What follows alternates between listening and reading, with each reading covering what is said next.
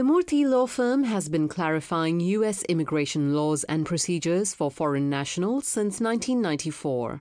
Teleconferences and podcasts were added to the resources available online in 2012. We are happy to offer this free service. Please listen to copyright information and restrictions at the end of this recording. Now, we are pleased to introduce attorney Sheila Murthy. Good afternoon. Welcome. I am Sheila Murthy President and CEO of the Murthy Law Firm. I am delighted to invite you to discuss today's topic about litigation trends that we have been observing both across the country and specifically at the Murthy Law Firm. Joining me on today's panel are my esteemed, brilliant, smart, knowledgeable colleagues who have been with the firm for, in one case, over two decades, and in another case, coming close to two decades. Uh, I think between the three of us, we probably have over a century worth of years of immigration law experience, which may say more about our age than about our brilliance. But our goal is to share useful, cutting edge information to help you plan whether you're an employer, an employee, an individual, a family member, whatever. So obviously, our topic is immigration litigation, which in general is against the government. Uh, which is our focus obviously for today's topic. We're all very familiar with the idea of suing the government, uh, or at least heard of it, even if you personally have not filed a lawsuit yourself. Um, what we've been seeing is that with the prior administration, there were a lot of lawsuits filed because of different interpretations pertaining to U.S. immigration law requiring the employers to make a decision on what would be the best course of action.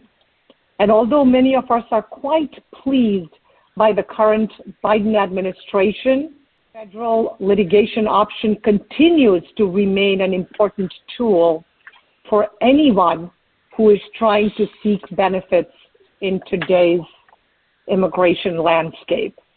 So the kinds of issues that we're going to we're going to get into little details, talk about some few cases. Uh, sometimes we feel like why should we spend the time, effort, and energy filing a lawsuit if you can just file either a motion, an appeal, or sometimes even file a new case because that may be faster than waiting for two or three years for the administrative appeals office to respond to an appeal. Um, and that would be fine. And that's something you would think about it and discuss it with your attorneys on what may make sense and whether the time, effort, and energy is worthwhile for multiple options, including to show that you don't want to take something lying down or do you have a policy reason for wanting to pursue a, a lawsuit or litigation. And so with that background and information, I am going to invite Aaron Finkelstein, who has been the managing attorney, as we I think we were talking earlier today, for over 15 years at the Murthy Law Firm, the backbone and the right hand on a lot of issues um, pertaining to, in general, and coming up with strategies, uh, etc. So, Aaron, why is litigation still popular for employers, employees, individuals, and families to consider? So, you know, I think the, the crucial point when it comes to employment, employers is a cost benefit analysis and if you think about it, the denial rate overall for H-1B petitions, uh, going back to uh, going back to uh, to 2015, uh, you were looking at a denial rate of roughly about six percent, where in the last couple of years it seems to have risen from six percent to 20 to 30 percent.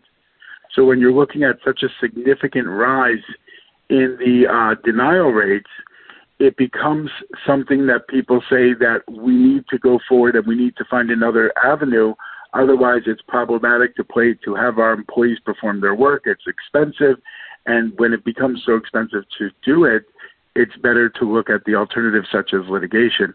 Now, it is true that under the Biden administration, uh, the numbers have leveled off, but even if it's leveled off since 2019, which is at a 21%, it seems to have remained at a 21%.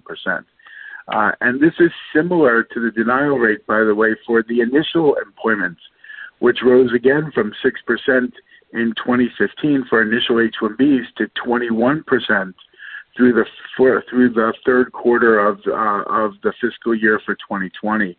So I think the first factor that I would say is a significant these denials that people are seeing, even under Biden, even under the fact that they seem to be even evening out, they're still extremely high, and it still seems to be a cost benefit analysis to go forward with uh, with litigation.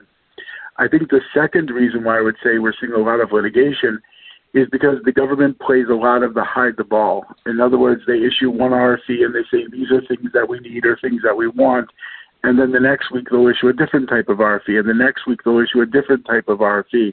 And when they keep issuing inconsistent RFEs or asking for different things that are unexpected, uh, that kind of creates a wariness factor where people are saying, I don't know what comes next, I don't know how to prepare, I don't know what documents that I need. And litigation kind of forces the government to consolidate what their expectations are, especially when you win the litigation, to consolidate what their expectations are from the individual, from the employer, and it allows there to be more uniformity in the process, uh, which I think is also a very big deal. And finally, I think everybody got used to Trump getting sued all the time. It's lawsuits and using the courts wasn't such a scary thing anymore because people were using it to decide should this should this new law came out, Trump passed a law, oh, 26 states are suing, etc. I'm, jo- I'm joking a little bit, but I am saying that people realize that as a third branch of government, the judicial the judiciary was a effective tool and not something as scary as they thought before. So I think these three components combined is a result of why we're seeing an uptick in litigation right now. Thank you so much, Aaron. Makes a lot of sense that we have all these fabulous sort of reasons why people have become more comfortable suing.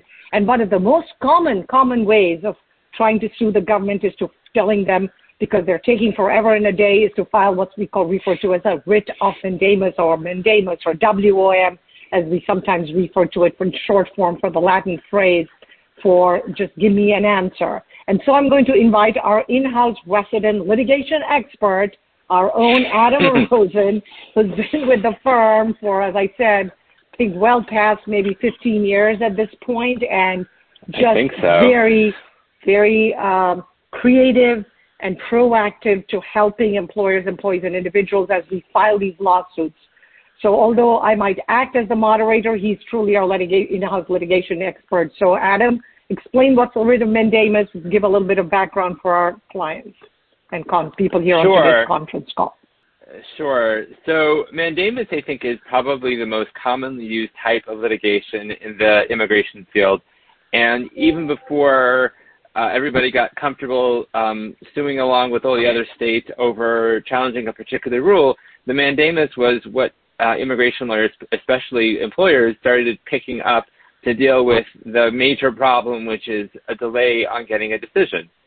And so basically, when you file a writ for a writ of mandamus with the federal court, you're saying to the court, please order the government to make a decision.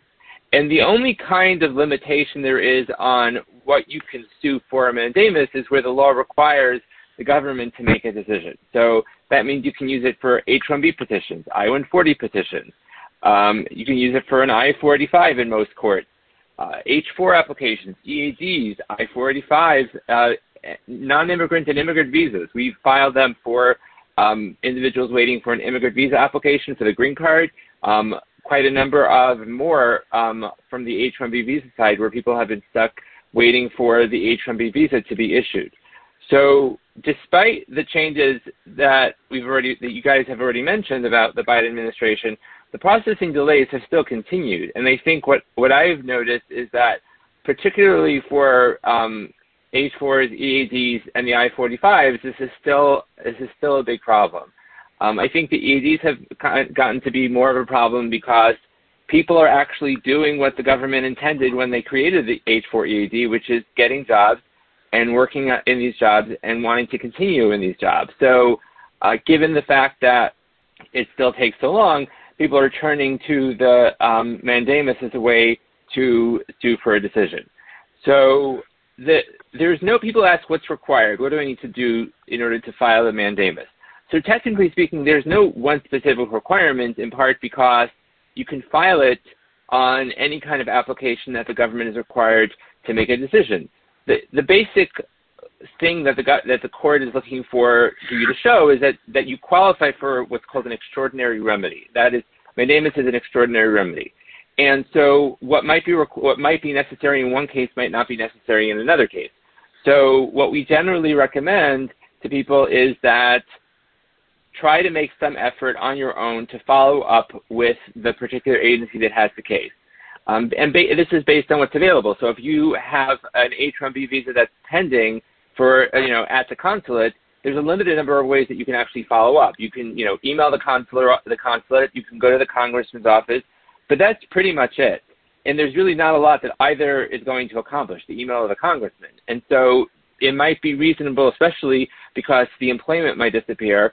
The, you know, if you have somebody at a client site or if there's a major project, whatever it might be, that this person needs to be back, going the route of a lawsuit to force a decision by mandamus might be more reasonable after, let's say, two months versus somebody who has an I-45 application that has been pending for, you know, maybe six months or maybe even a year, depending on how long the visa number has been current, what steps have been taken, um, where where the cases along along the queue.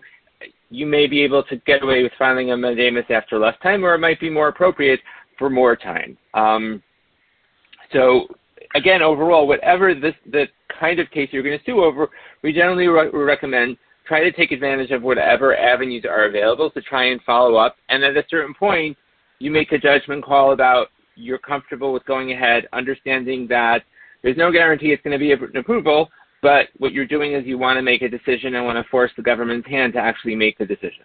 Yeah, makes perfect sense. Uh, uh, for, for in terms of the background. And I know that one example that we often talk about is, of course, where mandamus has proved to be fairly important and common is with the H4 EADs that Adam just alluded to.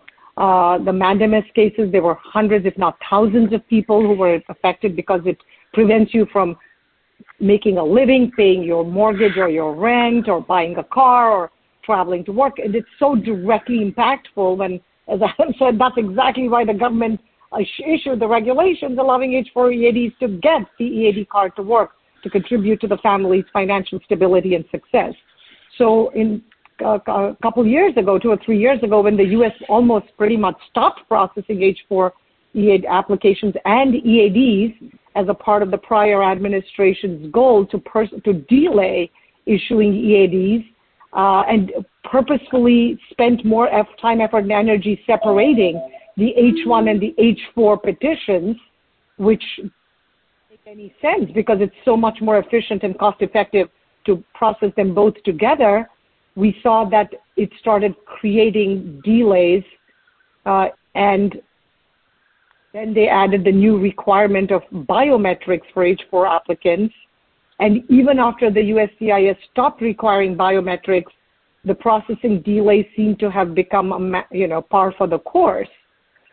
And while we see that the ability to work in some circumstances is now permitted based on a pending EAD application, uh, you know, this has helped to some extent, but still it has not completely solved the problem because the person still needs to get the H1 uh, the H4 extension approved within the U.S., which could take again 8 to 13 months, or the person has to travel abroad, come back, get on H4 status in order to be able to work on that right. EAD card, which is what we've recommended to people. Um, and so in such cases, sometimes the mandamus lawsuit can provide you, whether you're the employer or the individual affected, with the option of forcing the USCIS to make a decision. And while delayed H4 and EAD applications are increasingly the subject of mandamus cases, people are also turning to mandamus for many other types of cases like delays in immigrant visas or H4 visa applications at consulates. In fact, a consul- consultation I just did this afternoon was the consulate had just out of the blue just apparently told the individual employee your H1 petition has been revoked and the employer doesn't know. Nobody knows anything about it.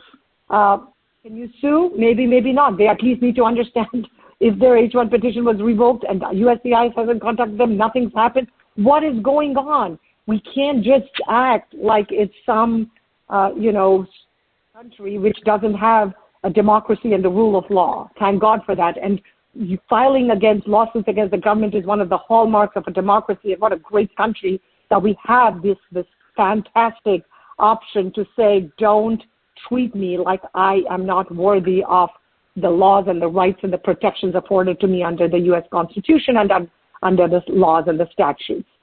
So let's jump to the next hot topic, which is venue, because one of the things people always ask is, you know, where am I supposed to file it? What are the rules? So, Aaron, can I invite you to do that? Sure. So, as Sheila mentioned, that uh, venue is is one of the requirements in every lawsuit, and it's that the court have uh, venue over the case. So, what is venue? Venue is a legal requirement that a case be filed with a court that has a reasonable connection to the dispute. So, for example, let's take a case uh, 45 application. Uh, you look at the file when you're looking at the 45 application to see which court would have venue, or if a court could qualify having venue. You'd see where is the I-45 application pending, where does the I-45 applicant live. The location that is the answer to these questions is usually going to be uh, where you file that lawsuit. Um, and, but the idea behind venue, the venue concept, is that the case be filed at a location that's also convenient for the individual. And for many years, mandamus lawsuits were primarily filed uh, in the federal court located in Washington, D.C., because D.C. was where the USCIS headquarters was located. However, because so many lawsuits have been filed uh, with, with the courts in the D.C. district, that the courts have become overwhelmed. The government has become overwhelmed. The courts have become overwhelmed and therefore a lot of times the government will ask that the venue be transferred to another federal court or another location. So because of this, it's important to consider when and where you file your case, uh, whether when and where you file the case, and whether it should be filed in Washington D.C. or not. Great, thank cases, you so much, Aaron. Yeah, I Aaron. know Adam wanted to jump in and add something. Yeah, so there are some cases that can still be filed in federal court in Washington D.C. and that we haven't seen or heard from other people of, any of any problem. So if you have a visa application that's delayed because the person's actually outside of the United States and so they're at the consulate. So since this is all about the Department of State, um, then and there's and the consulates are outside of the United States, filing the lawsuit against them in the Washington D.C. federal court is usually fine, and thankfully so far we haven't had any issue uh, any issue with that. Um, there are um, there's been a, one other shift that has sort of happened re- in the last year or so is that um, cases that came out of the Administrative Appeals Office at USCIS they moved to Maryland, and so we're able to start filing lawsuits over that kind of decision in Murthy Law Firm's own home district in the federal court here in Maryland. That's downtown from our office. Um, and that now that USCIS is, I think, fully headquartered in Maryland, um, filing lawsuits against USCIS in Maryland is technically possible. Um, we saw recently, um, just in the last couple of months, that there was a whole batch of cases that were filed together that uh, were transferred out of Maryland, but I suspect that that's in part because it was just such a large volume. So um, we're trying to file, we try to file strategically in the locations, um, and primarily because um, this is something I think that most people who are filing lawsuits like mandamus cases are going to the specific location where the case is, um, the, the file is located or the person lives. And for the most part, that's been working out well um, and haven't run into any kind of effort by the government to try to transfer the cases. Thank you so much, Adam. Yeah. And, you know, so jumping right into the kinds of issues that we've seen the litigation, um, you know, playing out, of course, is the most common one, which many of you, whether you're employers or employees, is denials by USCIS based on the H-1B employer employee job duties not being within quotes in a specialty occupation.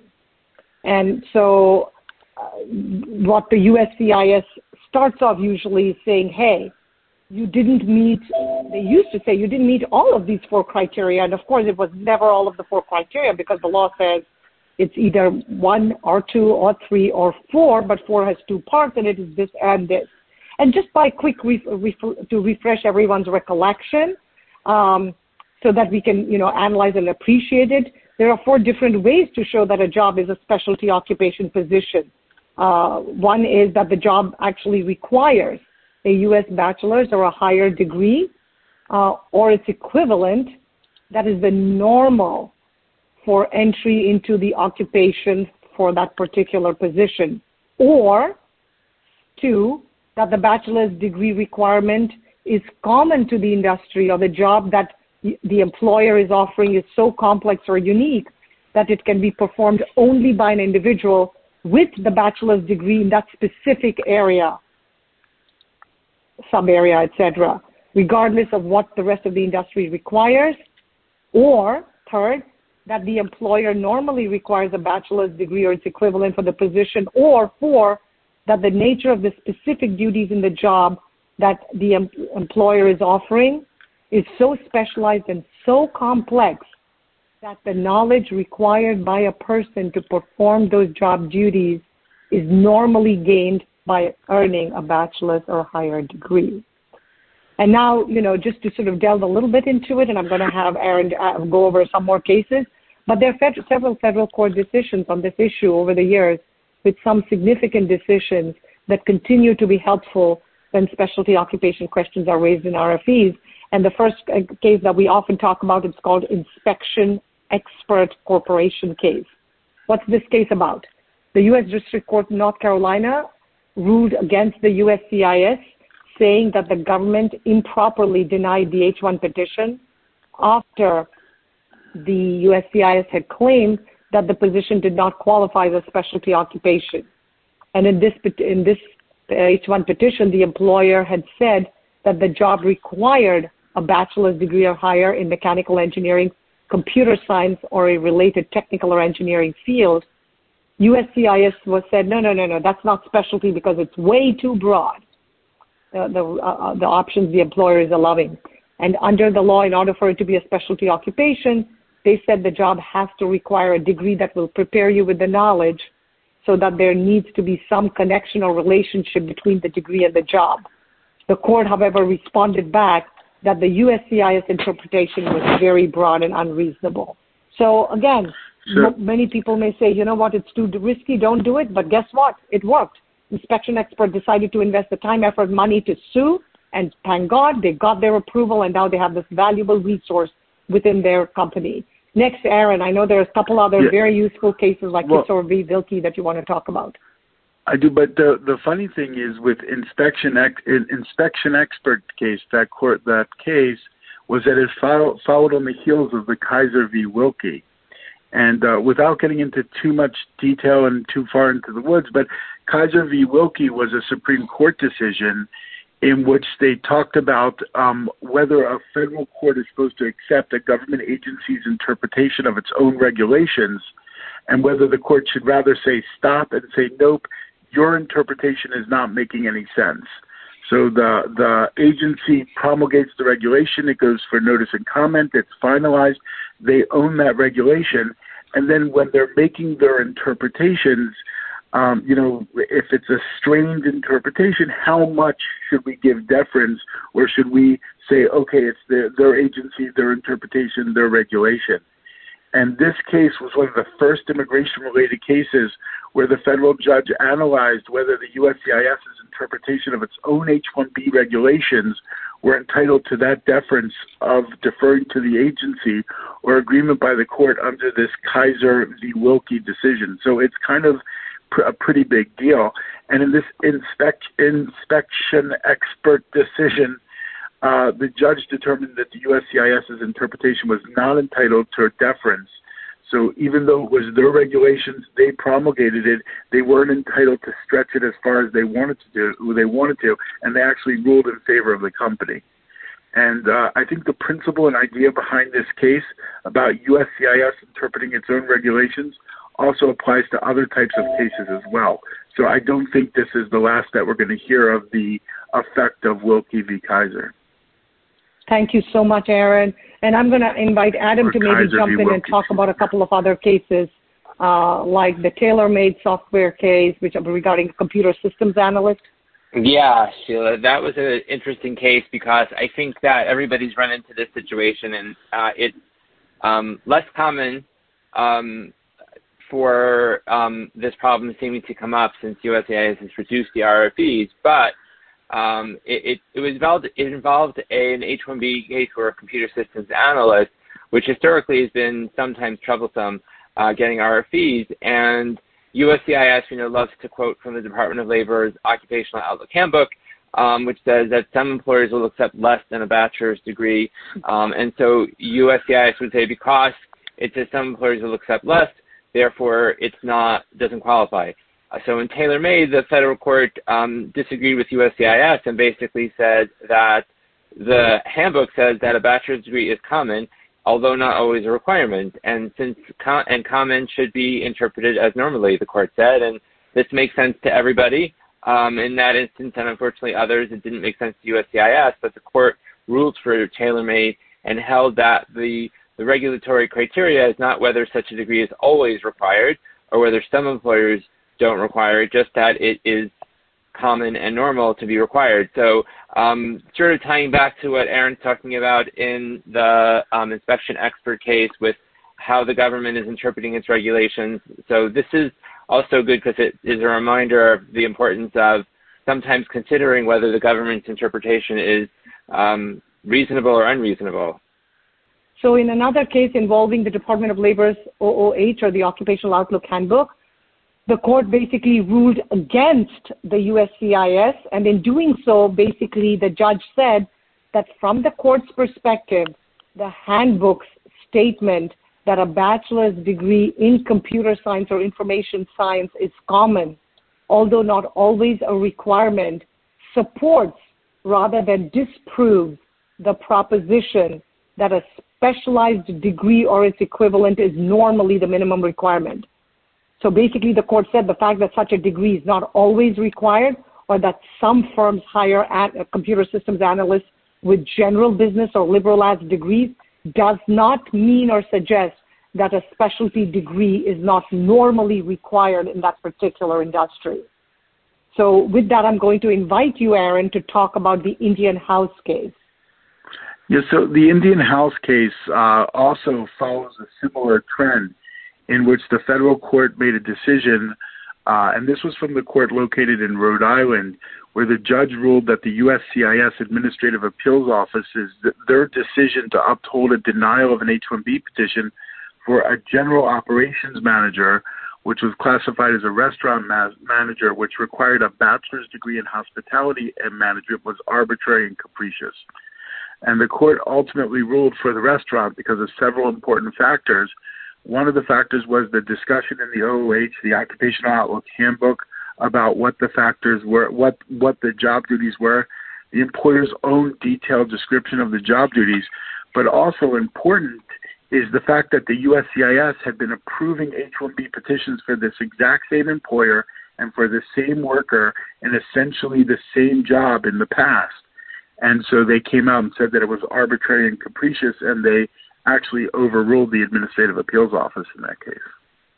Thank you, Aaron. So now I'm going to invite Aaron to uh, Adam to talk a little bit maybe about the deference memo, which is, can be used as an important tool in litigation, and how how can we use that as an important tool, Adam? So the deference memo, which was gone for a few years, basically says that USCIS will in fact follow a past decision. So if they've approved a case before, they they'll um, be inclined to approve it again. So um, because a denial decision doesn't just get to be issued for a change, they have to actually give a reason for it. So this memo is in fact probably a big reason why we're seeing fewer RFEs being issued by USCIS because when you're you filing an extension for an existing employee or even a, a change of employer for somebody who's held H-1B status already, a lot of the issues, whether it's your the company's position or the individual's credentials, they've all been vetted by immigration before. So that the existence of the deference memo and having the prior approvals on these different issues, even if they're in different petitions, could potentially be a means for challenging USCIS coming back and denying uh, denying a petition. Now, we've had experience in using the memo and challenging it. Ideally, you want to try to raise this issue in responding to the RFE. Um, I think everybody's familiar with uh, this issue coming up um, in H-1Bs, but also even in the context of L-1, which, you know, is, and this is something that can be used because you know, oftentimes, you know, USCIS will raise an issue in an L1B petition or an L1A petition besides H1B, where they start questioning managerial experience abroad, which has already been vetted, um, the uh, credentials of the individual, and so all of the and they're not raising a specific problem; they just ask this generic question. And I've had I've spoken with people who said, "Did I do something wrong?" And you know, you haven't.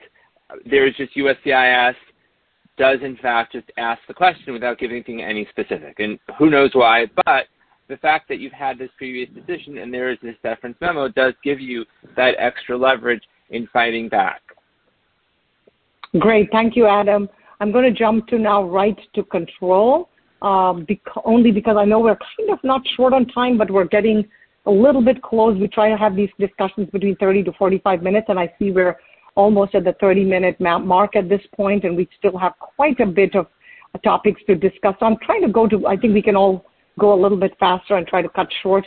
So of course, the right to control has historically been a very challenging part of an H-1B petition. It was a problem that had predated the prior Trump administration, but with the loss two years ago in March of 2020 uh, uh, of the USCIS to the ITServe Alliance case, which in federal court, the Trump administration had to issue a memo withdrawing the prior control memos. And this, of course, resulted in a significant drop in the number of times when control can come up as an RFE or an issue for denial. Um, and when the USCIS asks for evidence about a petitioner's end client, which is now be, seems to again be slowly coming back. While this is a question that will be sometimes asked, the frequency of this problem has somewhat decreased. Again, very, very briefly, the ITServe Alliance basically, uh, in the decision that was issued at this point, it's over two years ago, the Washington, D.C. federal court ruled uh, in ITServe Alliance versus Cissna that the Trump administration could not use the USCIS memo from 2018 on contracts or the 2010 control memo, um, the famous, famous memo that we all knew started all of these RFEs and denials of H1 petitions. Uh, on H1 petitions, the court said that the current USCIS interpretation of the employer-employee relationship requirement isn't, isn't consistent with its own regulation, um, and it was announced and applied without rulemaking and hence cannot be enforced. The limitation of this decision was that it technically only applies to those cases that were part of the lawsuit, so USCIS potentially could apply this memo in other cases. However, since the USCIS settled the lawsuit by withdrawing the control and contract memos, we hope that this is somewhat a thing of the past and that uh, you know they were getting ready to return control as a requirement by changing the regulations. However, the Biden administration has now stopped that from happening, which is, I guess, good news for us. What about shortened duration of H1 approvals, Aaron?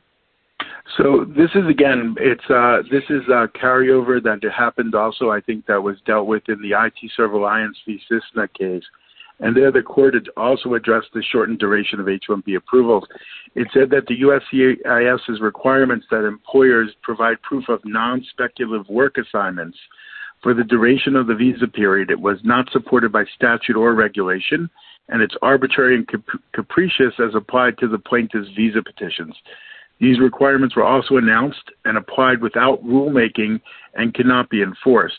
So, so there's two things that are going on. When they were looking at consulting companies, they were asking for detailed work assignments of every minute almost to show the full duration of time that the person was performing the work. And they were targeting a particular type of employment structure. And they said that was arbitrary and capricious. Also, if you're going to change the rules, you need to go through notice and comment. There's a whole rulemaking process, and they were just ruling by memo. And again, they said that that's not something that's permitted and can't be enforced. So that was a pretty big deal. In that case, the court concluded that this part of its decision by saying USCIS has the authority to grant H-1B visas for less than the requested three-year period, but it has to provide its reasoning behind any denials, even in whole or in part. So if you ask for three and they give you two years, they have to explain it. Uh, but thankfully, right now, this doesn't appear to be a common problem anymore. Well, so well that's I, correct. I because to... Murthy Law Firm has been successful on behalf of clients challenging denials involving H-1B petitions. Uh, but each one of these cases have to be evaluated on its facts by itself. Sometimes it may still be recommended to file a motion, uh, to get certain documents, including the record at USCIS, because the court will ultimately make a decision based on the documents USCIS has at the time it made its decision to deny the case. So that was my point that I was making. But but please let's jump into AC 21 litigation. Yeah. So just Adam, can you share the case that Murthy Law Firm was successful and what exactly the arguments you made and how we can try to uh, help uh, employers and employees understand? Sure. So AC21 portability, green card portability is available for the individual employee when they're typically when their I-140 is approved and the I-45 application is pending for at least 180 days. And so for while there are employers who will lose an employee, there are also uh, employers that will gain an employee in this situation. And so um, what typically what in, in a, what will sometimes happen, but rarely, and we generally advise against it because of the risk, is that if the I-140 and the I-45 is concurrently filed, as in this case that we litigated, but the I-140 is still pending when the, when it's pending at 180 days, and the individual ported in this case notified USCIS using the I-45J supplement form. The issue in this particular case, and this person came to us several years after all these events unfolded, um, he notified the USCIS about the porting, and then USCIS issued an RFE on the still pending I-140 petition, but they sent it to the petitioner, his old employer, and he didn't know about this. Um, and US, the employer didn't respond, and then USCIS denied the I-140 petition, um, but they left the 45 pending, so the individual didn't actually learn about it until years later when he was appearing at an interview on his 45 and was told by the officer that, sorry, we can't make a decision yet because you know we don't have your file and your I-140 um, it looks like your I-140 was denied. So um, thankfully the 45 was not denied, but we took the case to federal court and argued to the court that because of the old USCIS memos that were in place from like 2005, um, and in addition to the existing law that we argued incorporated those memos, that once he ported and notified USCIS of the porting, the USCIS had an obligation to send a copy of that RFE to the individual, the, 40, the I-140 beneficiary slash 485 applicant, and give him a chance to respond to those issues. So um, ultimately, we were successful, and the judge ruled that yes, in fact, in this situation, the um, I-140 beneficiary slash I-45 applicant it does qualify um, as somebody who gets to get the RFE and also responds to the RFE. So um, I think the lessons from this is one that um, it's possible to reinterpret the guidance and regulations that USCIS has in a way that is advantageous to you, whether it's in the context of AC21 or something else, um, and that um, sometimes bringing something that might be a little bit of a long shot to federal court can still work out in your favor and potentially get the result that you want. Thank you, so, Adam. Um, yes, absolutely. Mm-hmm. And that proves that, you know, if something's clearly going to impact you and your life, whether it's you as an employer or you as an individual or your family members, challenge it because just because there's a law and an interpretation doesn't mean that it's accurate and stuff has to make common sense and judges and courts tend to generally prefer something that makes that's consistent with the rule of law. So if you are truly impacted and you're willing to take the risk, then go ahead and challenge it because it is only by challenging that we expand the rule and expand the law and expand rights for everybody involved. And similarly, I know many of you are familiar with the idea of public charge. Uh, public charge is where you have to show that you will not become a public charge or financial liability of the United States by getting the H-1 petition approval or getting the green card, uh, becoming a lawful permanent resident of the U.S. Uh, of the United States. And with the Biden administration coming to the office, many of you are aware of that onerous, very 18-page form called the Form I-944 to show public charge to, to overcome the public charge liabilities uh, of the prior administration. It's now luckily, fortunately, no longer a concern, but it is still important to consider which is our understanding that USCIS is looking into some kind of a public charge regulation. And for now, there is no such rule, but experience proves that the implementation and enforcement of a rule can certainly either be slowed or delayed or even completely eliminated uh, by pursuing lawsuits against the federal government in federal court. Um, and one of them is using litigation to challenge fraud findings or other issues. I know, Aaron, you want to touch upon it briefly, and then Adam. Absolutely, and just I just wanted to piggyback on what you said for a moment, Sheila, because the I-944s was really incredible because the the litigation slowed everything down, and then the change of administration it just it just became a thing of the past, which is was an enormous benefit. Uh, fraud is another issue. It's uh, secret fraud finding. So if you get a fraud finding, a fraud finding is an enormous uh, sorry, a fraud finding is an enormous deal because a fraud finding can be a permanent bar. And so if you don't know where the fraud finding came from or how the fraud finding uh, came about, it's many times difficult to be able to um, to try to countermand the finding or to try to come back and prove that there was no fraud. So when that happens, sometimes even the information that's gathered is from other government agencies, and the ability to go and to um, to use litigation as a tool to find out the information and the details and to overcome that is an enormously big deal as well.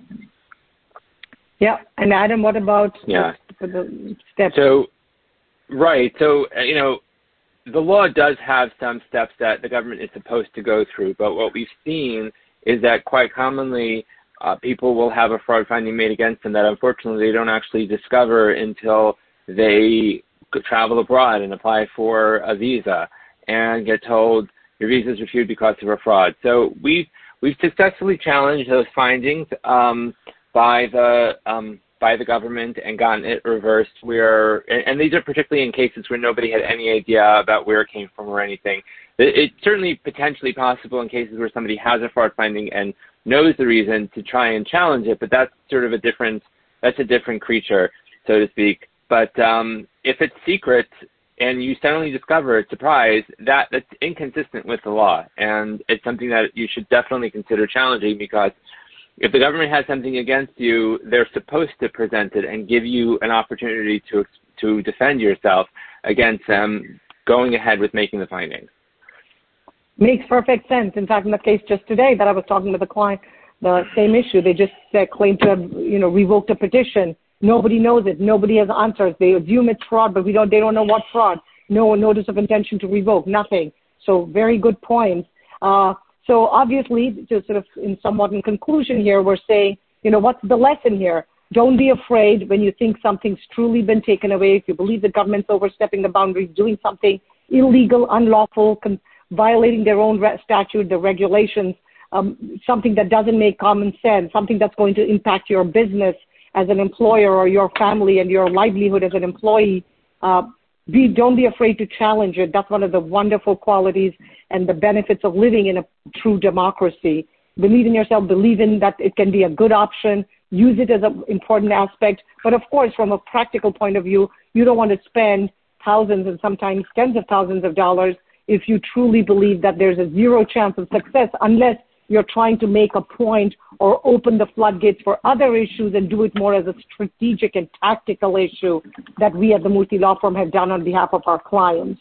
Um, I know we can continue on and on because it's such a exciting, hot topic issue, but on behalf of myself, Sheila Murthy, on behalf of Aaron Finkelstein, our managing attorney, uh, Adam Rosen, one of our um, um, assistant managing attorneys, and all of us at the Murthy Law Firm, we want to thank you for joining us for today's discussion. If there's ever we can help you at Murthy Law Firm in filing a case or in wanting to consult to discuss the options, please don't hesitate to contact us. And as always, we wish you a wonderful, happy spring to take care of each other and do amazing things to protect the rule of law. Thank you. This is a free service. The content is the protected copyrighted property of the Murthy Law Firm. Unauthorized recording or dissemination of these materials without prior permission is prohibited by law. Learn about our firm, how to engage our services, and more at www.murthy.com.